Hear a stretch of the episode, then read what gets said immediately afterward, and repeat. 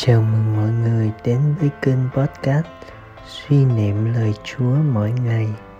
Chương trình được phát vào lúc 5 giờ hàng ngày, từ thứ hai đến thứ bảy hàng tuần.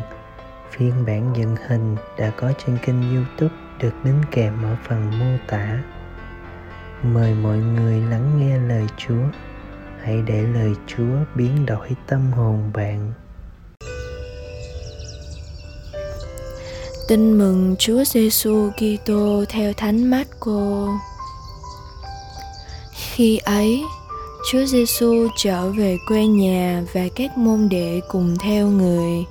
Đến ngày sa bát, người vào giảng trong hội đường và nhiều thính giả sửng sốt về giáo lý của người nên nói rằng bởi đâu ông này được như vậy sao ông được khôn ngoan như vậy bởi đâu tay người làm được những sự lạ thế ấy ông này chẳng phải bác thợ mộc con bà maria anh em với Jacobe, Giuse, Juda và Simon sao?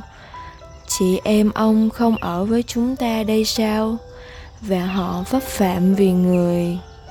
Chúa Giêsu liền bảo họ: không một tiên tri nào mà không bị khinh bỉ ở quê hương, gia đình họ hàng mình. Ở đó, người không làm được phép lạ nào, ngoại trừ đặt tay chữa vài bệnh nhân. Và người ngạc nhiên vì họ cứng lòng tin. Người đi rảo qua các làng chung quanh và giảng dạy.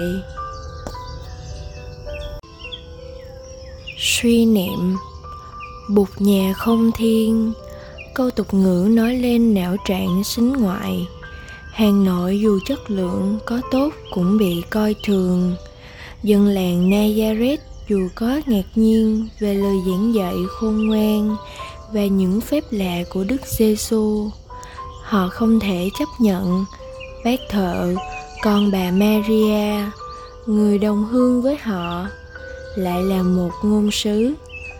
Họ phẫn nộ tẩy chay ngài không chỉ vì ghen ăn tức ở, mà còn vì một lý do sâu xa hơn. Họ không tin ngài. Với cặp mắt định kiến, họ coi ngài chỉ như một người phàm mà họ tưởng rằng đã quá rõ lai lịch. Họ không tin nhận ngài chính là đứng kitô, được thiên chúa sai đến. Ơn cứu độ, do đó cũng không thể thấm vào lòng họ được. Mời bạn. Cái nhìn đầy thành kiến khiến người ta không thể chấp nhận ra giá trị tốt đẹp đích thực nơi người khác. Nói chi đến việc tin nhận màu nhiệm thâm sâu của thiên chúa. Cần lắm một thái độ chân thành, khiêm tốn, biết lắng nghe, đối thoại, để xóa bỏ óc thành kiến nguy hiểm ấy. Cần nhớ rằng mình có thể sai lầm và cũng nhớ rằng những việc mình thường nhất, những con người bé mọn nhất cũng có thể là dấu chỉ dẫn chúng ta đến chân lý của chúa. Sống lời chúa. Thay vì nghĩ xấu, nói xấu người khác, bạn tìm khám phá những ưu điểm nơi họ, nhất là nơi những người mà bạn vốn không ưa thích. Cầu nguyện lạy chúa giêsu đáng mến, chúa đã sống kiếp khó nghèo ở giữa chúng con. Xin cho chúng con luôn cư xử tôn trọng với mọi người, nhất là với những người bé nhỏ khó nghèo.